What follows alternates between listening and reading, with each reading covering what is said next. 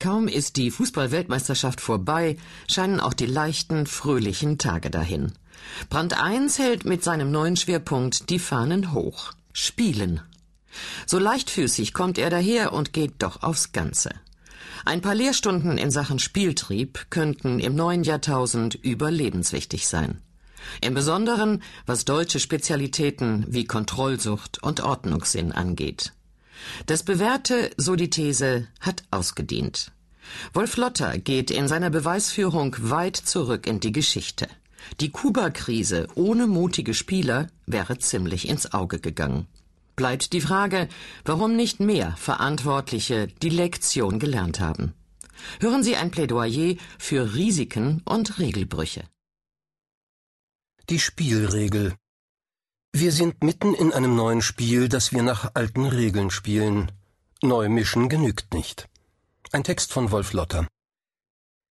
Ein Spiel ist die Gesamtheit der Regeln, die es beschreiben. John von Neumann.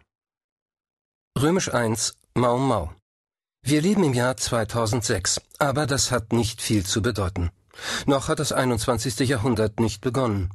Die Historiker der kommenden Tage werden viel Mühe aufwenden müssen, um für die Zeiten, in denen wir leben, einen Namen zu finden. Was wird man über unser Zeitalter sagen? Wie werden uns unsere Nachfahren nennen? Allerdings denken heute nicht viele Menschen darüber nach, welchen Platz sie in der Geschichte einnehmen werden. Das gilt ganz allgemein als überflüssig. Wird man uns einst die Verwirrten nennen, die Gestörten, die Doofen, die nicht aus dem langen Schatten des 20. Jahrhunderts kamen, die einfach verpennten, dass da ein ganz neues Spiel angefangen hatte? Werden wir als naive Deppen dastehen, die meinten, sie spielten auf höchstem Niveau Schach, während in Wirklichkeit nur eine Partie Mau Mau lief? Es könnte aber auch ganz anders kommen. Vielleicht sind wir für die künftigen Generationen Helden, die in Zeiten weitgehender Verwirrung anfingen, neu zu denken. Das wäre deutlich angenehmer als die andere Variante, bedeutet aber wie immer ein wenig Arbeit.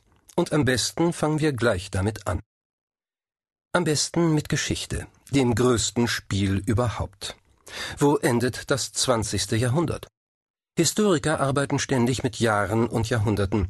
Sie kategorisieren die Vergangenheit in Abschnitte, in Epochen, in Zeitalter. Man könnte auch sagen, in Spielabschnitte. Diese Spielabschnitte sind an den jeweils unterschiedlichen Regeln erkennbar. Ein neues Spiel beginnt, wenn die Regeln sich merklich ändern, und jede Ära endet damit, dass das Spiel mit den alten Regeln nicht mehr gewonnen werden kann. Für Historiker fängt das 20. Jahrhundert im Jahr